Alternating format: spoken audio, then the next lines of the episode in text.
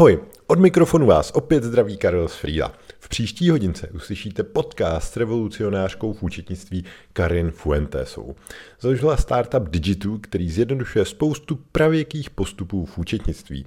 Bavili jsme se o tom, jak se jí podařilo dát dohromady partu super lidí, jak vytvořila umělou inteligenci na čtení faktur a plno dalších zajímavých témat. Po úpravě podcastu jsem si uvědomil, že jsme se dost bavili bez dalšího vysvětlení o Vandě. Abyste byli v obraze, jako jsme mysleli, tak řeč byla o naší společné kamarádce Vandě Seidlové, která pro změnu digitalizuje školky. A podcast ní jste mohli slyšet v závěru roku. Nebudu to teď už moc držovat, pouze upozorním, že máme v Pardubicích spoustu volných kaut ve Freelu, od programování až po zákaznickou péči. Teď už ale nebudu zdržovat. Dámy a pánové, kluci a holky, přeju příjemný podcastový zážitek, šťastnou cestu, hezkou dovolenou, pořádný workout, pohodové venčení, běhání, karanténování nebo co u podcastu zrovna děláte.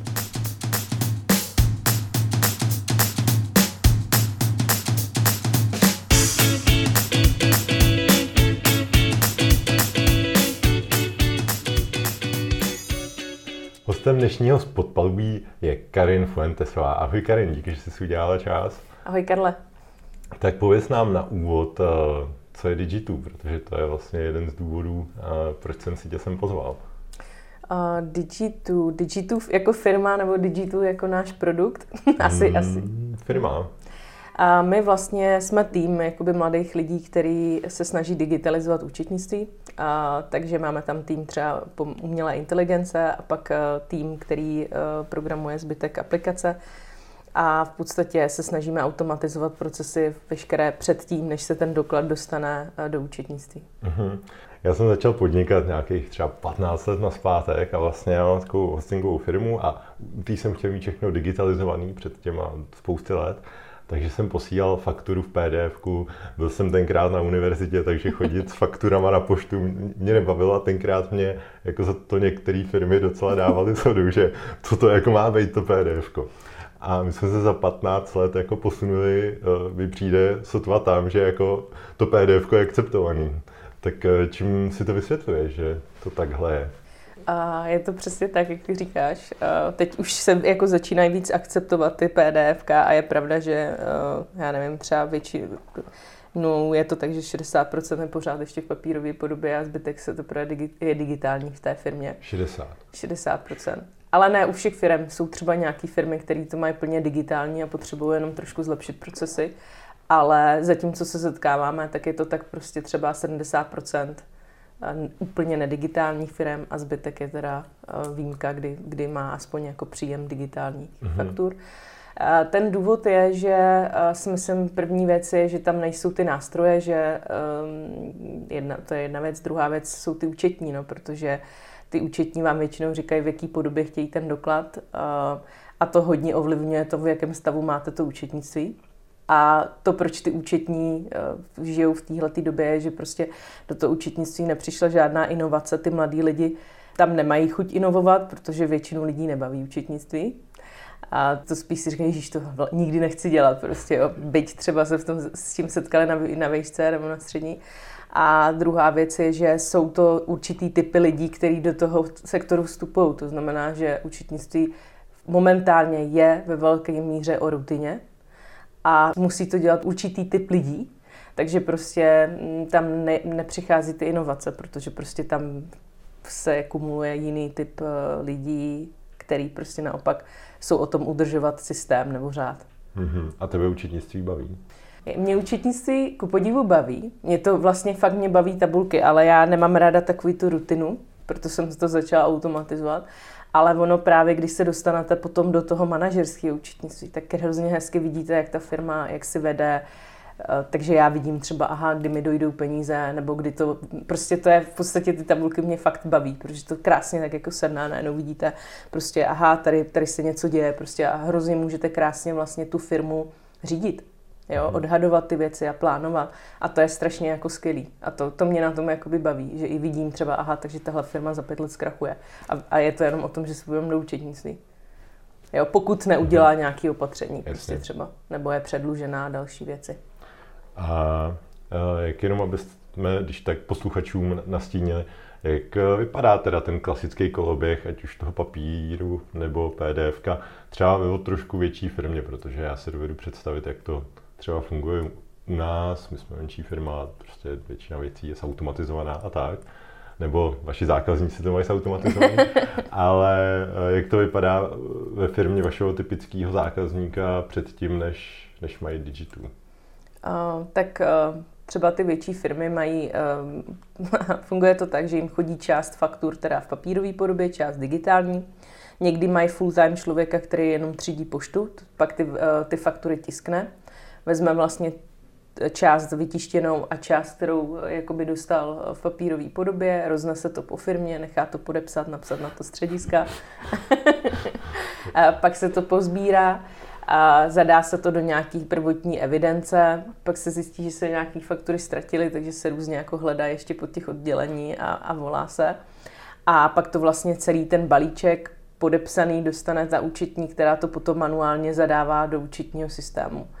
A uh, no, takže takhle to funguje, tak jakoby typická jakoby firma, některý mají třeba ještě, ještě potom to skenují. Někteří třeba chtějí mít ještě digitální archiv, takže to znamená, že všechny ty, takže co z původně elektronického PDF se dělá sken. Se dělá sken, ukládá se to a, a to je vtipný, protože oni to musí ukládat na ten nějaký SharePoint, takže tam to ukládají pod názvem dodavatele, pod ičem, aby to jakoby se v tom vyznali. Takže ten člověk musí vždycky otevřít každou tu fakturu, potom skenování, přečíst ji, uložit pod tím určitým údajem a fakt to trvá jako spoustu hodin, než se to potom dostane do té účtárny. Takže dost často si ty klienti neuvědomují, že vlastně to všechno předtím, než to dostane účetní, jako je víc náročnější, než to, že ta účetní ten doklad vezme a přepíše ty údaje vlastně do systému. A jak to vypadá, eh, když potom eh, nasadíte vaše digitu? My právě uh, říkáme, udělejte si prostě nějaký speciální e-mail, třeba faktury zavináč vaše doména a vlastně všechny ty faktury přijdou rovnou od dodavatele do toho e-mailu. Tam je nastavený automatický přeposílání, takže to padá k nám. A tam se to na pozadí vyextrahuje právě tou neuronkou a následně to čeká vlastně v přehledu, kdy ten klient ví přesně, za co, za co, co dostal, odkud prostě, jaká je splatnost a zároveň automatizujeme i to zaúčtování, takže k tomu přidáme veškerý střediska, předkontace a schvalovatele a pak se to posílá eh, v podstatě hromadně eh, na povel účetní do účetního systému. Takže ten zákazník má ten archív, má přehled, může si tam schvalovat a vidí prostě přesně mm, jakoby ty faktory. A ono to zní takhle vlastně jednoduše, ale ono najednou v podstatě ušetří ten čas těch lidí, kteří jinak s tou fakturou pracují skenují, přepisují, někam ji ukládají. Uh-huh. A tam je i ten princip toho schvalování, že mě teda přijde, třeba, by mi přišla třeba notifikace, že tady mám hodit nějaký svůj digitální souhlas s tím, aby něco bylo zaplacené. A my teďka připravujeme integrace na banky, aby si vlastně mohl platit přímo z té aplikace, to znamená, ať tvoje lidi nebo ty, to, že, že prostě řekneš tuhle, tuhle, tuhle a pár klikama vlastně pošleš jakoby si příkaz k úhradě a zaplatí se to. Tak to mhm. teď, a to bude taky velká výzva, protože ty banky eh, to APIčko nemají úplně připravený eh, tak, jak by mělo být, takže si myslím, že to bude docela náročný. Mm-hmm. Čím si vysvětluje, že je potřeba takhle strašně složitý ansábl, vlastně umělá inteligence, která umí přečíst PDF, vlastně speciální aplikace, já nevím co všechno, to, to víš sama nejlíp ty. Proč jsme se vlastně nedostali do nějakého stavu, že není nějaký mechanismus, že já bych si jenom vlastně třeba od Digitu vyžádal proplacení tady nějaký faktury v nějaký částce za něco. A oni by to měli prostě v nějakém systému, já nevím, možná rovnou v bankovnictví nebo něčem takovým a jenom by tam někdo vlastně teda seděl a klikal OK, schválím a najednou by to odešlo. Proč no. to vlastně se, je, je takhle obráceně nebo zvráceně s tím vším, co je pro to potřeba udělat? Proč vlastně jsme se nedostali do nějakého stavu, někdo nenavrhnul nějaký standard, nějaký formát za, za ty všechny roky, který by umožnil si takhle jenom prostě nechat vyžádat něco zaplatit plně elektronicky, automatizovaně a, a tak? Uh, on existuje, ten formát. Uh, existuje jak na evropské úrovni, tak v České republice a dokonce ho většinu účetních systémů podporuje. Ale první věc je, že tady chybí osvěta, že vlastně ty klienti to jakoby neví, nebo málo klientů to ví.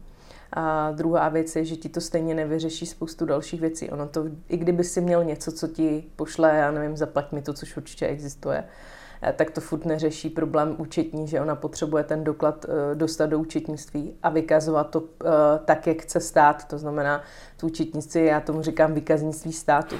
Jo, a ono se to dost liší od toho, co potřebuje ten klient.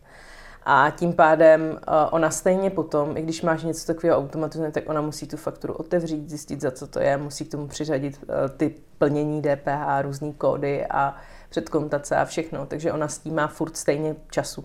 Takže zase, ty třeba něco ušetříš, ale ty, aby si mohl posílat, já tomu říkám WhatsApp na faktury, ty, aby si mohl s, s někým jako posílat, tak potřebuješ, aby měl taky nějakou apku nebo něco, co to podporuje a jako stáhne a pošle třeba do toho účetního systému. A to tak neexistuje. Jo, on zatím jako uh, jsou nějaké firmy, které si mezi sebou posílají takzvaný EDI anebo právě ISDOC, ale oni na to fakt musí mít jakoby aplikace, která je schopná to podporovat. Něco to stojí, stojí to stovky tisíc třeba to implementovat. Mm-hmm. A následně ty si nebudeš uh, jako investovat 300 tisíc do něčeho, aby si posílal uh, faktury prostě s jednou firmou nějakou větší, která to zrovna má. A to je ten důvod, že vlastně já třeba vnímám Digitu jako, že je jenom přechod. Že uh, my jsme takový přechod mezi tím, než aby jsme udělali ten WhatsApp na faktury, tak potřebujeme zdigitalizovat v první fázi vlastně přesně ty, to, ty SMIčka, ty maličké firmičky a všechny, těch 98%. A pak, když už vidíme, že to posílají, tak je necháme, aby si mezi sebou posílali faktury a pak přijde třetí fáze. Hele, pojďte si posílat elektronický údaj, pojďte si udělat, tak budeme, my budeme vlastně najednou WhatsApp na faktury, kdy přesně ty jenom pošleš, schválíš a v tu chvíli buď se to zaplatí, anebo se to pošle rovnou do účetního systému a tím, že my máme ty integrace, eh, tak to tam přistane. Ale to prostě chvíli potrvá. Uh-huh. Uh, takže kolika letý výhled a jaká je teda nějaká vize di, tvoje nebo Digitu? Nebo ty, ty jsi tam uh, jako jediná zakladatelka? Nebo jak to? Zatím jo, no. nebo jeho jsem, no. tak uh, jaká je tvoje vize teda tady v tom třeba za kolik let se něco takového stane? Já si myslím, že za pět. To je můj jakoby odhad, uvidíme, ale... Jo, tak s tím účetnictvím ta digitalizace to fičák. Před 15 lety nebylo PDF. no přesně, no, takže... A, dobře, tak eh, to, to zní hezky, jako šikovná apka. A jak tě to, jak tě to napadlo? Jak se k takové věci dostala, rejpat se v účetnictví? Protože to, jako z mý zkušenosti, to nikdy nebylo nic jako dobrýho. Já jsem vždycky to účetnictví řešil jako z donucení a, a, a tak, tak eh, jak se to stalo, že ty v tom chtěla udělat revoluci? Že předpokládám, že jsi měla nějaký... Já dělám ve všem. no tak dobře, v čem všem děláš revoluci? A já vždycky někam přijdu a začnu tam dělat revoluci. já si pamatuju na moji první práci, kdy jsem jim zaváděla internet a předělávala plno věcí. Jo. Takže s disket jsme přecházeli na flešky. Prostě že ono, ať přijdeš kamkoliv, tak vždycky jako já jsem člověk, který hledá, jak to zlepšit. Ale to není jako, že bych, mm-hmm. tak co tady předělám, ale je to takový, že hele, proč máme tohle, to mě otravuje, teď tam nemůžu nahrát víc než 1,5 mega prostě a úplně začne něco štvát. Říkám, mám, jsou tady flešky, tak pojďme s tím něco dělat. Mm-hmm. A mm, tak vždycky přijdu, řeknu, řeknu, protože muži většinou jsou šéfové a potřebují argumenty, tak jim řekneš, co jim to přinese a oni řeknou, tak jo, Karen, tady máte budget a udělejte to. Jo. Mhm. Takže, takže, takže takhle, no. A mm, v tom účetnictví a to bylo podobně, no. Já jsem jako docela rychle vždycky byla ve vedoucích pozicích, protože z té rutiny jsem rychle šla právě něco řešit, takže jsem docela rychle byla senior, i když nevyzrálej. A zase jsem viděla, a proč ty lidi to dělají prostě? Já musím čekat na to, až mi to za, jako vy, prostě zaučtou. A pak tam mají plnou chyb, protože tomu nerozumí. Prostě já říkám, tak já udělám školení. A oni, no ale my nemůžeme, protože tohle, tohle, tohle. A já říkám, no, to se musí automatizovat. No ale ne každý to přežije. Já vím, že mi třeba i s týmu odešla jedna hol, holčina, že mi řekla, že to nesou na ní moc jako rychlé změny. Mm-hmm. Za tři měsíce se vrátila s tím, že udělala chybu, ale protože viděla, že jsme ušetřili strašně času tomu týmu. Mm-hmm. No a co to teda byly za tvoje práce, čím jsi, čím jsi prošla?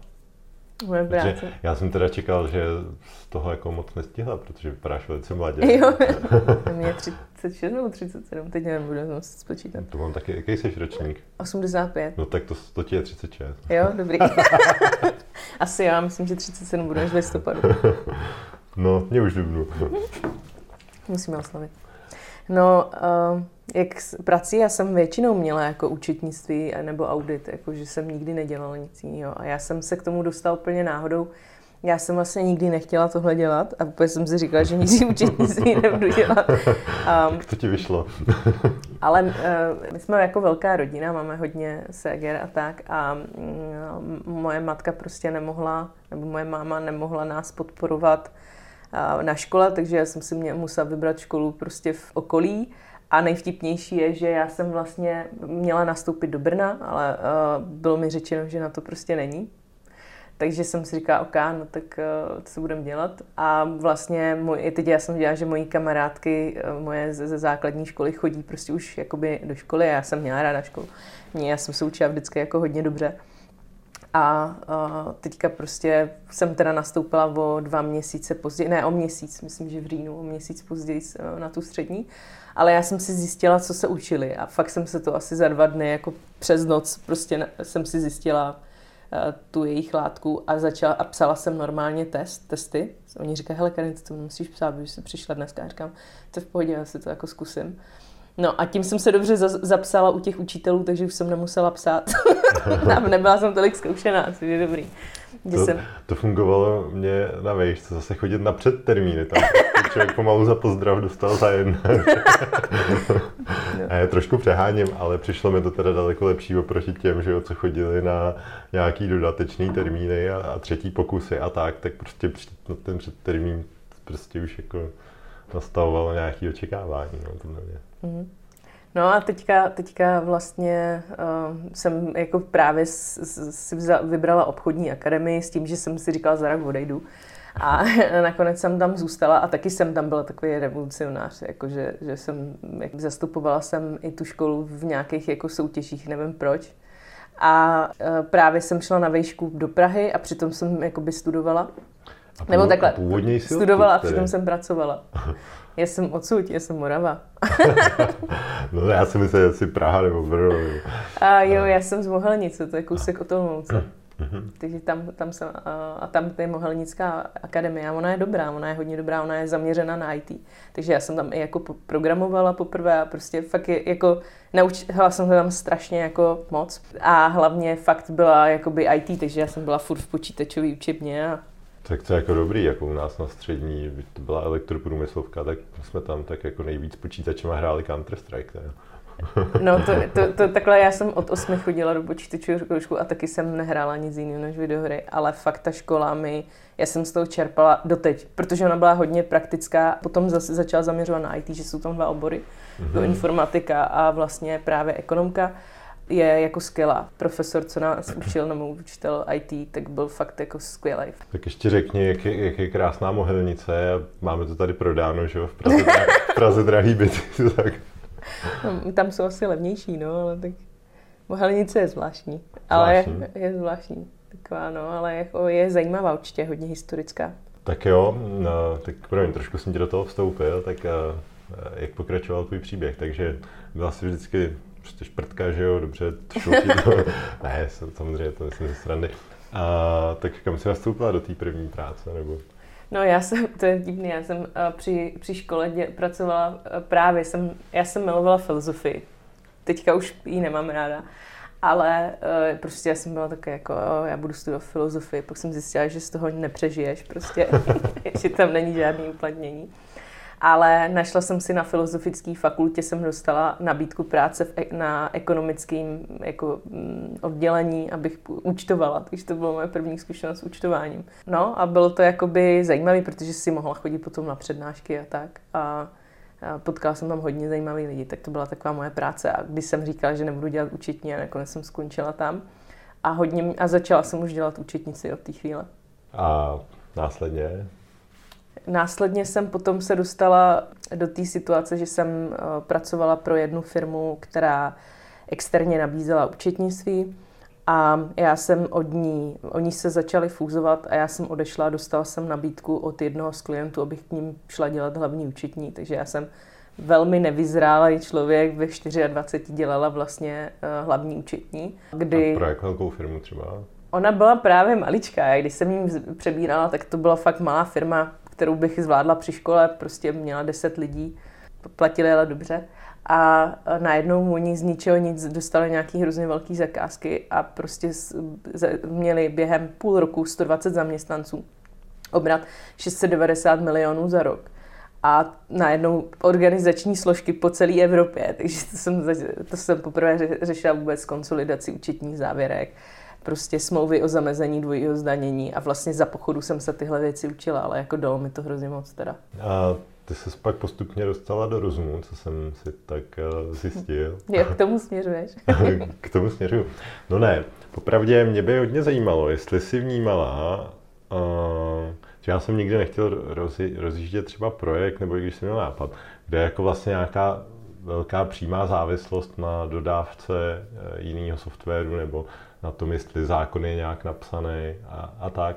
A mně vlastně přijde, že uh, vy jste z mýho pohledu byli dost závislí jako na tom, že ten rozum přečte tu fakturu a vy s ní něco budete dělat. Tak, ano, to je pravda, no. Tak, jak jsi to brala, vnímala, nebo jestli jsi měla plány napsat si to do budoucna sama, nebo? Ne, nikdy. Rosum byla moje srdcovka. Fakt jsem potkala jako hrozně skvělý, zajímavý lidi a strašně jakoby inteligentní a já jsem se tam naučila hrozně moc. Oni jenom během obědu mi řekli tolik jako věcí, že prostě strašně moc zajíma, zajímavostí a tak.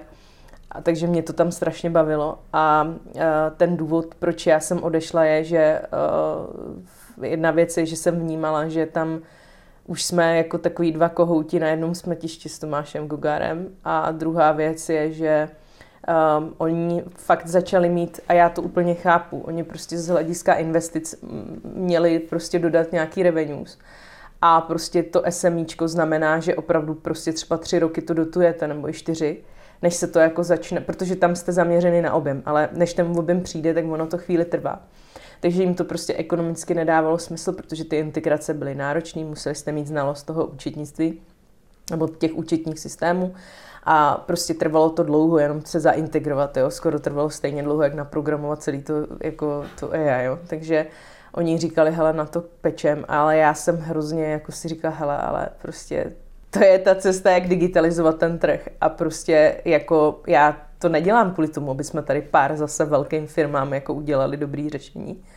A já chápu, že kluci prostě mají jinou vizi, oni, oni prostě chtějí MRR, jako monthly revenues prostě, chtějí jako uspokojit investory a já jsem si říkala, že, že to prostě, tak já jdu pryč. Já jsem říkala, hele víš co, já odejdu, ale my ty integrace začneme dělat. Takže to, to bylo takový jako, že to chci fakt dělat a že na to dám mm-hmm. své peníze a všechno, ale vidím to tam. No a uh, to se pak změnilo, no. A ty jsi chtěla vždycky nějak podnikat, nebo tě vlastně takováhle událost, to, že vlastně ta firma tě nenechala dělat to, co jsi myslela, že je jako správný a ta dobrá cesta, tak... Hele, já jsem, ono, to třeba řeknu teď něco osobního, co jsem nikdy neřekla. A my, když um, mámin, má přítel, když nám bylo asi 13, tak začal podnikat a vlastně zkrachoval. My jsme ze dne na den vlastně přišli o domov. Takže já jsem si říkala, že rozhodně nikdy podnikat nebudu a bylo to velmi jako náročný období. Takže je to spíš tak, že eh, to podnikání eh, je pro, pro mě bylo jako, že nikdy v životě, ale prostě to většinou přišlo jako nutnost. Že prostě uh, ta, ten zaměstnavatel vás omezuje v tom jako letu. Mm-hmm. Jo, vy jste v nějakých hranicích a všechno, když to podnikání, tam jste jako relativně svým pánem. Jasně, no, je to prostě je to velká zodpovědnost, že jo, a je dobrý, když se má člověk třeba v těch začátcích uh, okolo přijít, koho se zeptat a tak, měla s kolem sebe při tom rozjíždění uh, digitů uh, nějaký lidi, co ti třeba jako tady v tom pomáhali, nějaký mentory nebo to? No já to využívám doteď a to vlastně uh, já v první řadě se furt ptám a prostě i se potkám s kamarádama, který už podnikají.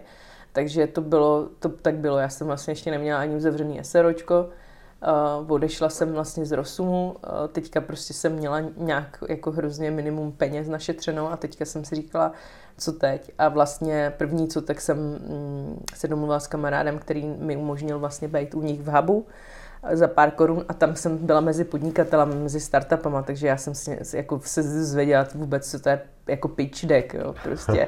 Oni mi to říkám, a pošli mi to, ukaž, jak to funguje. A furt jsem se ptala, oni mi to všechno vyprávěli a pak jsem fakt šla prostě třeba za z Getiku, teda z Getiku, z Investown teďka už eh, za, eh, za klukama, potom z, eh, z Nutrition Pro a takhle prostě jsem chodila a říkám, hele, a oni, jak, jak dlouho máš ten píč, můžeš mi na to dát feedback? A prostě takhle jsme vlastně jako iterovali prostě neustále a já se furt ptala na jako business, co je, jak dělají, prostě jak, jak co počítají. Přijde mi ta komunita hrozně skvělá v tom, že je hrozně otevřená tomu ti sdílet ty informace. To samý Jan Hřezáp, že, že jsme se potkali na nějaký akci a už mi říkal, hele Karen, co se týče investorů a dával mi rady a on si to ani neuvědomil, ale já jsem si to fakt vzala k srdci. Já mu říkal, jako mi nějaký věci, a fakt jsem to udělala a vlastně nám to jako pomohlo. Takže prostě já si myslím, že to je strašně důležité, jako se obklopovat tady těma lidma a furt se ptát. Uh-huh. A co bys třeba lidem, kteří zvažují založení ať už sásu nebo prostě nějakého takhle biznesu, co bys jim ještě doporučila? Nedělejte to. Dobře, tak to je ne. neotřelá rada. ne, já si dělám legraci. Uh, hele, No ono, kdyby ty lidi věděli, co je čeká, tak to nedělá. Přesně. No, takže um, hele, co bych poradila? Obrňte se trpělivostí. Uh, Karla, ty to sám víš, protože my jsme nedávno měli kvůli tomu oběd, že sám mi říkal, jak to dlouho trvalo, mm-hmm. než jste se dostali do nějaké fáze. A já se ptám už jako hodně těch sasů a ono to je fakt náročný právě, když se zaměřuješ na ten SME trh. Jo, prostě oni jsou to nároční klienti a ještě, ještě vlastně tu službu chtějí jako perfektní. Co bych poradila? Pokud půjdete uh, tou cestou jako za investorem a já si myslím, že na tom není špatný, můj kamarád mi říkal, že uh, lepší mít prostě podíl, uh, nějaký podíl z něčeho, než uh, 100% z nuly. Zrychlí to ten proces, samozřejmě je důležitý s těma teda investorem komunikovat hnedka na začátku. My jsme jim hned na začátku neslibovali revenues. Proto jsme pak nebyli tlačený stejně jako třeba v Rosumu, ale my jsme řekli, hele, prostě první dva roky nebudou třeba. Jo, my budeme tady vyvíjet a tady prostě to bude chvíli trvat takže prostě a i tak teďka jsme měli nějaký plán a ten se posunul a teď to začínáme jako realizovat, ale máme třeba prostě 8 měsíců spoždění jo, s, tím, s tím, co jsme očekávali ohledně revenue, protože jsme měli spoždění s produktem a dalším. Takže určitě prostě je důležitý mít kolem sebe kvalitní lidi, lepší než jste vy. To je jako alfa omega a potom uh, dobrý investory, který, s kterými komunikujete tu vizu hned, vizi hned na začátku a, a máte reální plány, jo? takže být realistický a trpělivý. To by možná bylo zajímavé trošku víc z hloubky, podle čeho ty jsi vybírala a hledala svého investora a jak to třeba probíhalo, protože to není že jo, něco jako, že člověk někam zajde, hodinu se pobaví a najednou může dva roky hospodařit s nějakou částkou. Tak eh, a je to tak, že... A, a navíc je to takový manželství, že jo? Prostě je. ten člověk je pak už, nebo ta firma je spjatá, že jo, navždycky a možná o tomhle tom, kdybys eh, řekla, jak to třeba v tvém případě probíhalo, co všechno jsi pro to musela udělat, jak jsi vybírala, na to si dát pozor. No, my, já jsem v prvé řadě se nejdřív dozvěděla, co to je pitch deck, takže jsem ho začala realizovat. A, a teď jsem říkala, hele, a app eh, má teda jako nějakou komisi, co o tom rozhoduje. Teď jsem si říkala, a oni jo, jo, tak jsem říkala Alanovi, jestli mě tam teda přihlásí, oni mě tam přihlásili. A my jsme asi za 14 dní měli první prezentaci toho našeho nápadu a jim se to strašně líbilo. A já jsem říkala, hele, tak to asi nebude úplně jako blbý. Eh, takže prostě bavili se o tom, že by do nás zainvestovali, ale chtěli hrozně moc procent a uh, za málo peněz a já jsem říkala, že to musí jít jinak, že nemůžu někomu dát. A to mi právě varovali ty předchozí. Říká, hele, na začátku pozor na ty výsíčka, oni si berou hrozně procent a dají ti málo peněz, to není jako dobrý. A já to potom viděla samozřejmě i na nějakých startupech, že nedostali investici od těch velkých fondů, protože jim řekli, hele, ale ty jako founder už skoro nic nevlastníš. A my neinvestujeme prostě do, do founderů, který nemají minimálně 25%, protože prostě tam není pak motivace. Takže já jsem si na to dávala pozor a co jsem udělala je, že jsem vzala pitch deck a oslovila jsem prostě ty největší fondy v Čechách. Credo Ventures, Enern, prostě všechny ty, co jdou vidět, kde jsou ty jako zajímavé projekty. Sešla jsem se s něma a bylo to hrozně super, že oni mě samozřejmě jako se na mě tvářili, jako Karim vůbec neví, která by je. Ale to si pamatuju, že jsem měla tenkrát s Pavlem Jiránkem a on na mě koukal a dal mi knížku, abych měla vůbec jako přehled o tom vlastně, jaký jsou fáze investic a prostě tady ty věci, že jo, CDA a to a v jaký, jaký musíš mít revenue za vůbec od A až do Z prostě uh, nějaký informace a poslechl si to, dal mi na to feedback a řekl, hele, ale jdi prostě za NRNem, já tě propojím. A propojil mě s NRNem, s NRNem jsme šli na snídaní. Taky jsem to představila, taky na mě koukali, jako že jsem crazy, protože jsme ještě nic neměli hotovýho ani.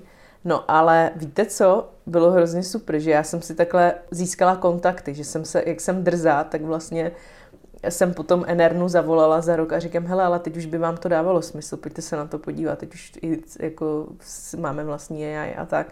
A oni řekli, no tak jo. A to byl ten důvod. Já jsem si vybral, já jsem nechodila moc za těma jako fondama, který mě nezajímají. Já jsem měla jasný cíl a prostě mě přišel Enern, a Credo Ventures, jakože to jsou ty nejlepší fondy tady, mají prostě evropsk, jako jsou na evropský úrovni a, a, prostě tam chci být. To byla jakoby eh, sázka na jednu kartu, jo. já jsem s nikým jiným se nebavila než s NNM, protože mě, když jsem se pak bavila s Credem ještě a s, s NNM, tak eh, NN eh, mě vyhovovalo, že oni byli strašně rychlí v té komunikaci a hlavně oni jsou analytický, takže fakt ty otázky, které dávali, tak šly do hloubky. Oni chtěli pochopit ten problém, chtěli pochopit ty věci. Jsme měli x chůzek vlastně se všema těma partnerami, přišel tam i Pavel Mucha. A uh, No a pak teda jako koukali na business plán, měli koly se zákazníkama, všechno, všechno, všechno, všechno, prostě strašně moc věcí.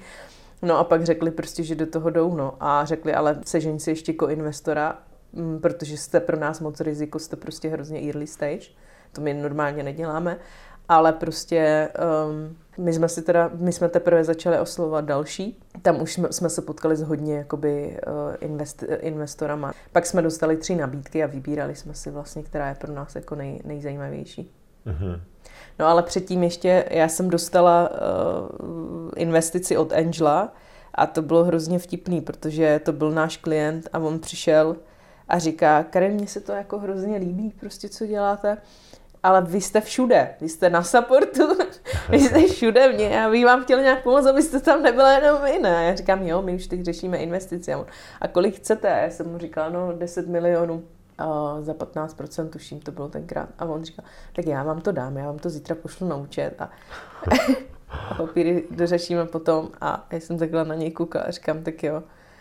A, no, a vlastně to nás podrželo. A tady ten člověk nás podržel v hrozně jako moc jako situacích, kdy, mm. kdy vlastně třeba i to chvíli díl trvalo s NRNem, takže nám dal prostě nějaký peníze, aby jsme ještě to jako dokomunikovali ty věci a tak. A uh, jako tohle je zásadní. No. A hlavně byl z oboru, takže uh, on testuje i náš produkt.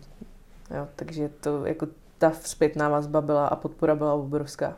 Díky bohu, že jste takový klienta měli, takže jestli to dobře chápu, ty jsi to vlastně investovala teda ze svého, to bootstrapovala mm-hmm. uh, jenom sama, nebo jsi teda někoho měla, kdo jenom nebyl vidět, protože jsi byla prostě na supportu, řešila s produktem? No, ne, to jsem, já jsem, ze začátku jsme tam byli fakt dva, to jsem byla já a Radek a e, zároveň jsme zapojili nějaký partnery, kterým jsme nabídli, hele, prostě nechcete si koupit tady prostě fantom podíl jako za nějaký procent, nebo tenkrát jsme jim dali vlastně taky procento. A oni řekli, jo, tak mi dali prvních nějakých 400 tisíc, tak co jsme platili prostě nějaký první jako faktory provozní a tak. A Radek vlastně říkal, hele, mě to teďka neplať, prostě řekl si polovinu hodinovky, co normálně má. A pak prostě až teprve byly první peníze, tak jsme mu občas teda něco zaplatili. No a pak se na, zapojili další, no, a taky prostě říkali, hele, v pohodě, dáš mi to až z investice. E, to samý třeba e, Mavericks, jo, Mavericks, když jsme s něma řešili právní věci, vůbec vstup prvního investora, tak říkal, hele, Karin, e, my, teď nám to platit nemusíte, až dostanete tu investici, tak nám to pak zaplatíte. Jo, takže prostě já jsem jako překvapivé, byli všichni strašně jako skvělí. No a kdy teda jste začali mít nějaký jako rozumný to měsíční revenue, protože předtím říkala, že to bylo na pár let a samozřejmě pár let provozu uh, firmy něco stojí, i když je to, i když je to efektivní firma o třeba pár lidech, jenom jako malý Tak my teďka fungujeme, jako reálně my jsme začali fun- v roce 2019, mm-hmm. někdy v září. A vlastně my jsme eh, dělali nějaký tři čtvrtě roku integraci, takže nám, já nevím, asi po půl roce nám první klienti začali platit konečně. Ale ve chvíli, kdy my jsme začali ty klienty mít, tak jsme vlastně ukončili spolupráci, nebo takhle, uh, já nevím, jak to říct, prostě skončila spolupráce s Rosumem. Takže my jsme měli stop stav a vlastně jsme řešili, jak vůbec jako um, vyřešit to, aby jsme jakoby Uh, protože ty zákazníci do toho s námi šli, my jsme startup a teď najednou je jako, my jsme to nemohli udělat kvůli ním, jakože hele, no tak jako teď si jděte sami, jako prostě to nešlo, protože my jsme museli být z ničeho živený, protože ten konektor, který propojuje ty systémy, je velmi drahý, protože někde běží a prostě musí ho někdo jako furt platíš programátory. A do toho prostě eh, jsme najednou neměli to vytěžování, takže jsme jako byli pod jako hodně složitou situací, jak to vyřešit se stávajícíma klientama. Takže jsme to nějakým způsobem vyřešili a, zač- a měli jsme vlastně rok na to uh, uh, najít vlastně alternativní řešení. No. A protože bylo, my jsme fakt zkoušeli asi 40 systémů a byly strašné. Na, na, na to rozpoznávání. Na to rozpoznávání. A byly fakt hodně špatný. Nebo jim třeba trvalo šíleně dlouho. My jsme řekli, tak nám to natrénujte a my jsme za tu dobu, co oni to jakože trénovali, tak už jsme měli první jako věc udělanou jo, na, na čtení. Takže prostě jsem si říkal, ale zrušte s nimi jako kontrakt, to nemá smysl. Jsou pomalý ty, ty firmy. No a my jsme, uh, jo a jak vzniklo tohle, no já jsem už začala to tušit z nějakého chování, prostě, že to asi nebude dobrý. No a uh, už jsem se začala ptát zase těch mých jako různých kamarádů, co si o to myslí, jaký je největší riziko a to. A vlastně tenkrát Daniel Hastík mi říkal, hele Karin, a proč si to neuděláte sami? A my jsme říkali, ježíš, to je hrozně složité. Ne, to není rocket science. No a my jsme říkali, hele, to je ale blbost, ne, co, když už je nějaký řešení, co existuje, on ne. Tak já jsem, jako, já jsem předpokládala, že to nikdy tohle nenastane, ale nakonec jsme oslovili tři firmy, s tím jednu nám dohodil Daniel, a oni řekli, něco, něco, něco a řekli, no tak to můžeme mít prostě za čtyři měsíce první prototyp. A my wow, protože prostě to, co si předtím dělal třeba Rosum sami, tak už prostě jsou jako třeba open, třeba OCR už si můžeš jako, máš open source a jenom si tu neuronku přetrénuješ a upravíš na svoji potřeby, že, že to nemusíš od Z, jako od Ačka dělat tak from scratch. No. Takže najednou jsme říkali, hele, tak vlastně nám to vyjde jako nejlevnější, protože když někomu jiný, když jiný firmě trvá přetrénovat na Čechy eh, prostě čtyři měsíce a my prostě třeba za dva budeme mít první prototyp, tak Jasně, no to nemá smysl. Jako. No a tak, tak se stalo, no. takže jsme začali jako se bavit, vybrali jsme si tu firmu, šla do nás jako podíl, to znamená, my za to neplatíme, my fakt máme jako alokovaný tým, bereme jako, že jsou naši, mají naše mikiny a tak. a no a vlastně se to podařilo. A taky to bylo jako náročný. A kolik měsíců to teda ve finále vzalo dělat si vlastní rozpoznávání faktur? Mm, deset. Co na tom bylo třeba nejtěžší? Nebo dostali jste se někdy do fáze, kdy jste si říkali, ty jo, budeme to muset zabalit, protože jo. to... dostali, protože já jsem vlastně řešila v tu dobu uh, investici, takže jsem na ně neměla moc čas. A když jsem jako přišla, tak mi přišlo, že to stojí. Že vlastně ježíš, ono nic jako není hotový a dělá to a já to chci vidět na produkci. Takže jsem začala jako, aby to bylo na produkci, to trvalo prostě taky třeba měsíc a půl. A já už, když jsem viděla, já jsem vnímala, že tam je chyba ve vedení toho týmu. Tak jsem ušla za uh, jakoby Petrem Bednáříkem, říkám, hele, tam musí být někdo, kdo to bude pušovat. Prostě máme tam teď kluka, který je úplně skvělý povahově a ten tým jako hrozně jako stmeluje, ale on není vůbec zaměřený na výkony a prostě to nás zlomí. Mm-hmm.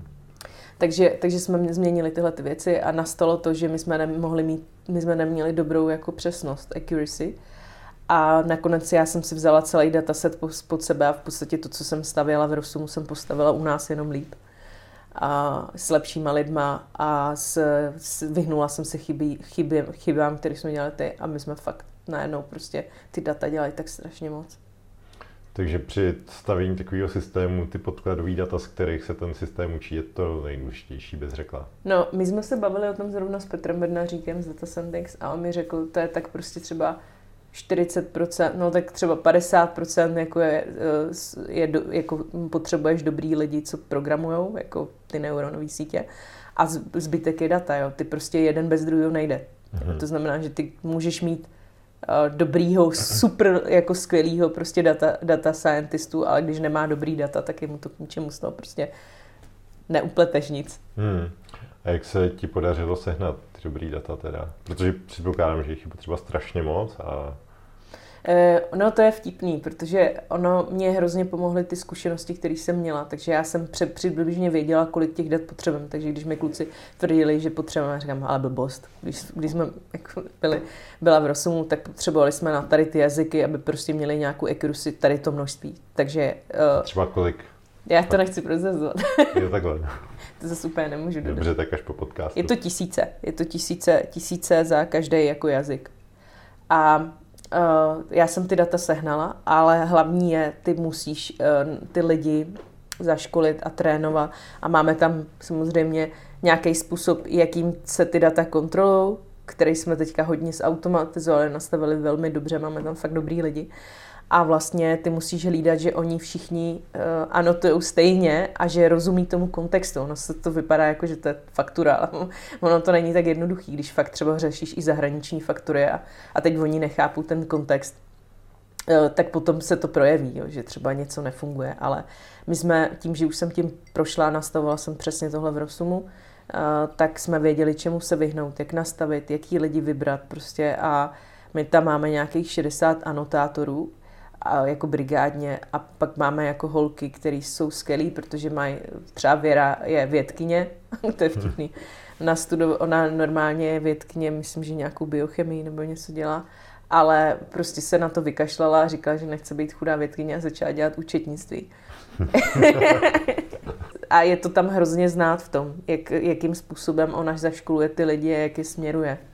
Takže eh, jako ty data udělali hrozně moc a my teďka máme tu přesnost přes 90%. Uh-huh. A pomáhá v tom čtení třeba i, že na té faktuře je QR kód, který vlastně vy můžete přečíst a už vlastně víte, co, co, co tam je vlastně z toho QR kódu, nebo to, ne, to se ani nepoužívá? Používáme to, my to používáme pro porovnání dat, ale zjistili jsme, že dost často ten QR kód má třeba chybný údaje. okay. no, fakt, že to třeba zapomenou nějak zaktualizovat, nebo nevím, jak to, jak to funguje, ale takže jsme si říkali, hele, to asi není dobrý, ale my jsme schopni uh, přečíst ten QR kód a vždycky se díváme na ty data, jestli jsou zhruba podobný tomu, co jsme, uh, co jsme jako vyčetli, ale nepoužíváme ho vyloženě pro načtení. Co ale děláme je, že umíme načíst i zdok když v té faktuře je ISDOC, tak my předtím, než to pošlem té neuronce, tak se podíváme, hele, není tam přiložený právě ten standardizovaný formát té faktury, protože některé účetní systémy to teď dělají automaticky, ty o tom ani nevíš, ono to je v příloze toho PDF. A to umíme načíst a řekneme ti, tohle bylo načtený ISDOCem. Tak jo, mě by zajímalo, kam ještě třeba směřujete, že to je fakt zajímavý produkt, co třeba nějaký jako daňový optimalizace, protože pak už máte spoustu jako nějakých dat o té firmě, tak vidíte se třeba i v řešení nějakých takových problémů? Jo, my uh, chceme, uh, nebo byly tady i ty nápady, ale myslím si, že nás teďka tohle to všechno tak zahlucuje, že to bude někdy hodně v budoucnu, kdy potom uh, je možný vlastně, pokud ten zákazník bude chtít, takže mu jsme schopni zanalizovat účetnictví a třeba mu i říct, varovat ho před nějakýma věcma, jo, co právě může nastat, že na to chceme udělat teda taky neuronky, Eh, který vlastně jsou schopni ty data zanalizovat na základě třeba firm, který už zkrachovali v minulosti nebo něco, nebo tam byl něco špatně a říct mu, hele, bacha, teď jsi moc předlužený, když třeba nebudeš dělat tohle, tak prostě hrozí, že se stane tyhle ty věci a rovnou mu dáš třeba i vlastně rady, jak to vyřešit. Mm-hmm. Jo, a, ale to mm, není teď na pořadu dne určitě. Jasně. Uh, já jsem tě slyšel mluvit i o expanzi, tak by mě zajímalo uh, s takovýmhle produktem, jak se chystáte expa- expandovat, uh, jaký třeba kroky uděláte, že jde mi i o to, že v různých státech je různá legislativa, jestli to třeba pro vás hraje roli, nebo vlastně říkala si, že integrace na ty české účetní systémy, Helios, Pohoda, whatever, takže to bylo strašně moc práce a v zahraničí zase budou další nástroje, tak, tak mi to přijde, že jste takový mm, těžší pro tu expanzi, tak jenom jak se na to chystáte? Um, nejsme, protože my vlastně, je to, je to tak, že uh, my vlastně se musíme integrovat na účetní systémy, to je pravda, ale máme teďka, nebudu prozrazovat, nějakou metodu, která by to měla urychlit, půjdeme na to trochu jinak. Uh, nicméně my, když už se jednou zaintegrujeme, a tak ty účetní systémy jsou víceméně jakoby přes kopírák a není potřeba už, pak už děláš nějaký jako edity a testuješ to, takže s klientama, takže my uh, už teďka chceme dělat nějaký automatizovaný testování, který nám urychlí vlastně tu integraci, protože to připojení je velmi jednoduchý, ono pak jako doladit ty věci uh, a najít těch spoustu caseů, který může nastat, vyhnout se tomu je nejtěžší ale my se snažíme, aby to naše řešení bylo hodně obecný, to znamená bez ohledu na to, v jaký jsi zemi. A chystáme se teďka do UK a do Polska a v UK, proto, protože ty účetní systémy jsou tam uh, už modernější a my jsme schopni se na ně zapojit třeba za týden, za 14 dní, jo, bez nějaký jako větší, jako, uh-huh. protože jsou prostě easy mají APIčko. Takže když jsme dělali analýzu těch účetních systémů, tak ku podivu vlastně Čechy vyšly jako nejhorší a Slovensko. Takže to nejhorší máte za sebou. Přesně. Přesně tak. Vidíš, by to měla být hračka. A to Polsko proč?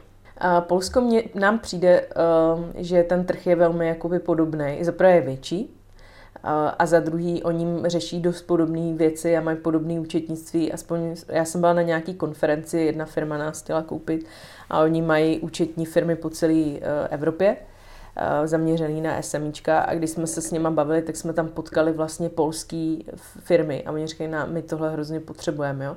My jsme se s něma bavili a řekli, říkali nám vlastně ty samé problémy, co máme v Čechách. Takže prostě jsme to začali analyzovat a řekli jsme, hele, už tam máme lidi, kteří to s náma budou testovat a řešit. Chtějí to i prodávat, líbí se jim to, řeší stejný problémy. Učitní systémy vypadají modernější, protože mají aspoň apíčko. A najednou jsme si říkali, jo, to Polsko dává smysl, je to tady kousek. A budete v těch zemích mít jako vyloženě fyzickou přítomnost, jako nějakou vaší, že si tam najdete lidi, nebo na to budete čistě úplně digitálně, fakt na dálku. Budeme na tom čistě digitálně, to je výhoda těch SMIček, že se jim nemusíš jako věnovat tak moc jakoby fyzicky, že prostě jim stačí kol a vysvětlit jim ty věci. Co chceme je, že tam bude právě nějaká digitální pobočka, protože my i teď třeba support máme v Polsku. No, mm-hmm. je, jako, je to Čech, ale je v Polsku, takže by tam asi něco podobného postavil. Ale vlastně tam stačí customer care, který umí polsky, je, nebo je místní, ale my chceme jít na to přes prodej vlastně těch partnerů. To znamená, že účetní firmy, prostě různý partnery, který to naše, na, na který je zaškolíme a to naše řešení budou vlastně prodávat. Mm-hmm, jasně. Ty účetní, eh, jak mají zajetou svoji rutinu, tak jak třeba s tím, s tím chcete jako nějak takhle plošně při té expanzi pracovat, protože fakt jim potřebujete vlastně ukázat, že je tady jako lepší cesta. Jsou my chceme dělat konference, my chceme v každé zemi mít eh, evangelistu, že prostě, který vlastně bude řík, eh, vyprávět úplně stejně, jako co děláme, co to přinese tý účetní, a že se nemusí ničeho bát a že vlastně ta změna je nutná. A druhá věc je, že my se hodně chceme zaměřovat na CEO a CFO, který vlastně ty účetní, to jsou jediné osoby, které přemějou k té inovaci, protože s tou inovací nepřichází účetní, ale právě ten CFO nebo CEO, a ty účetní se tomu většinou jenom přizpůsobí a my se ale snažíme jim vysvětlit, že to pro ně neznamená jako něco špatného, ale že vlastně konečně se budou moct věnovat tomu, jako na co mm-hmm. studovali. Ale Karin, uh, co tě třeba nejvíc tak ovlivnilo v podnikání, nebo kdo? Já si myslím, že mě denně ovlivňuje strašně moc lidí a strašně moc věcí. Já hodně čtu jako, jako spoustu knížek, co se týká podnikání. Strašně mě zaujal třeba Restart, to byla taková moje bible na začátku. Mm-hmm já nevím, já si myslím, že největší vliv uh, celkově na mě teda má dětství, protože i když jako nebylo zrovna vždycky růžový, protože to je to, co tě vlastně jako formuje a chystá na to, protože jako já jsem u několika uh, founderů slyšela, že vlastně, a ono to tak je, když začínáš podnikat, nebo když rozjíždíš nějaký sas, tak je to taková bitva, tak jsi taková trošku jako ve válce, jo. Furt řešíš nějaký fuck upy a učíš se přežít. Mm-hmm A je to adrenalin, jo? Možná je to ten důvod, proč nás to baví.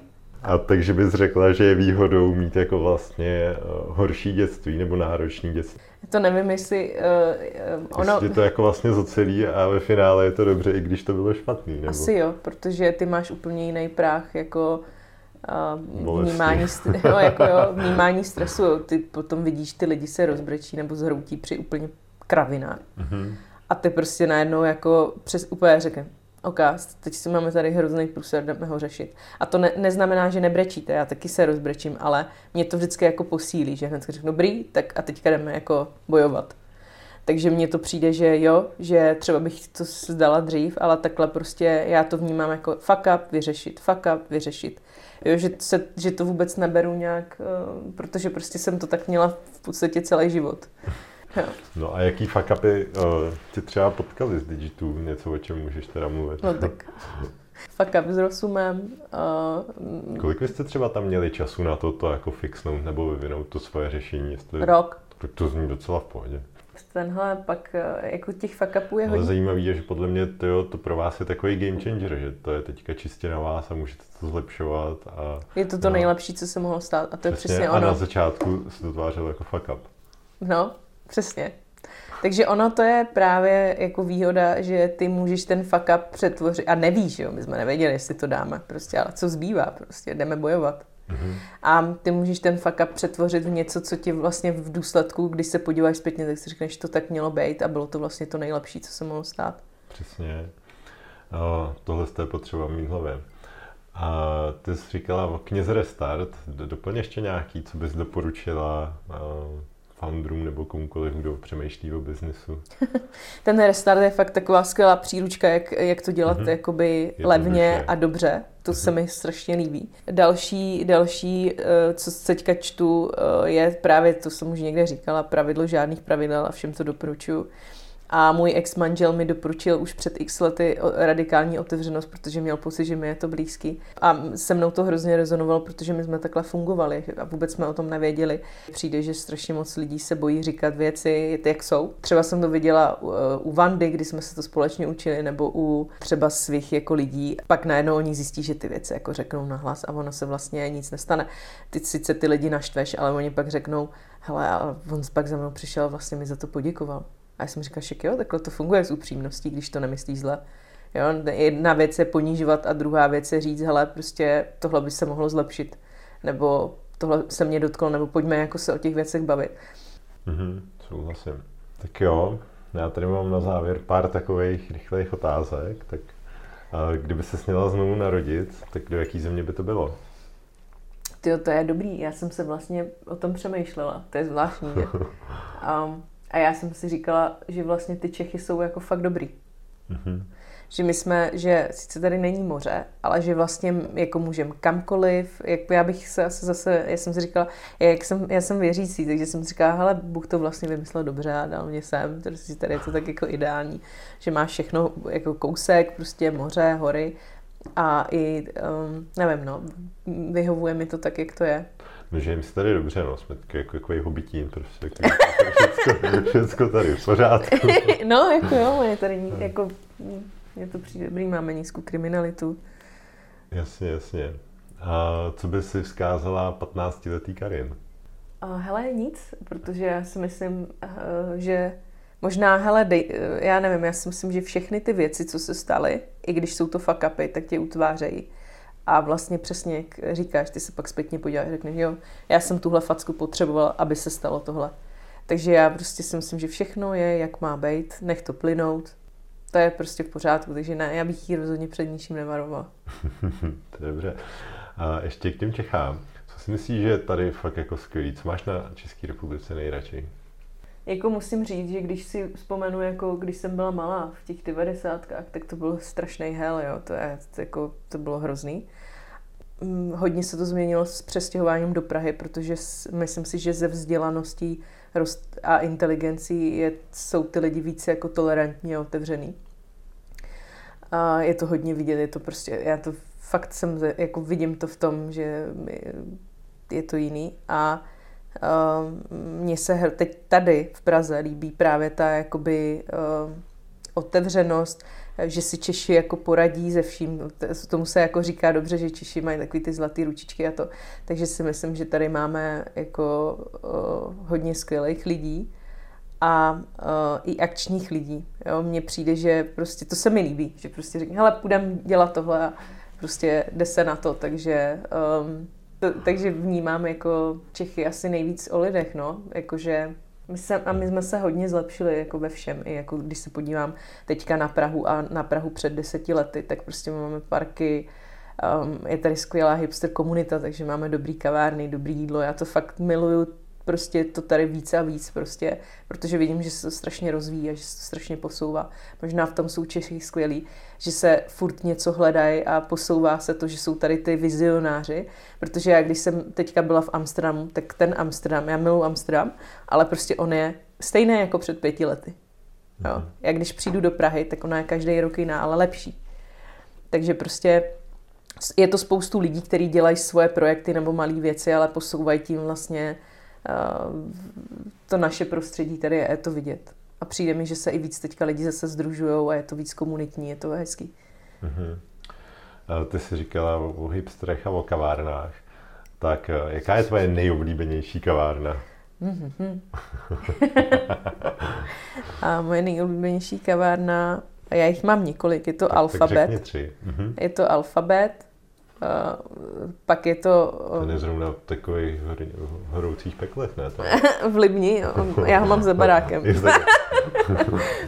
jo, tak nebudu říkat takový to žužkou a Libni. No, to tak je, to tak je, ale právě, že to je hrozně hezky vidět, i že ta Libeň se teďka jako, uh, jako hezky změnila a zlepšuje se, takže i 8 minut od Karlína, kousek od centra a kousek od Prahy 7, takže super.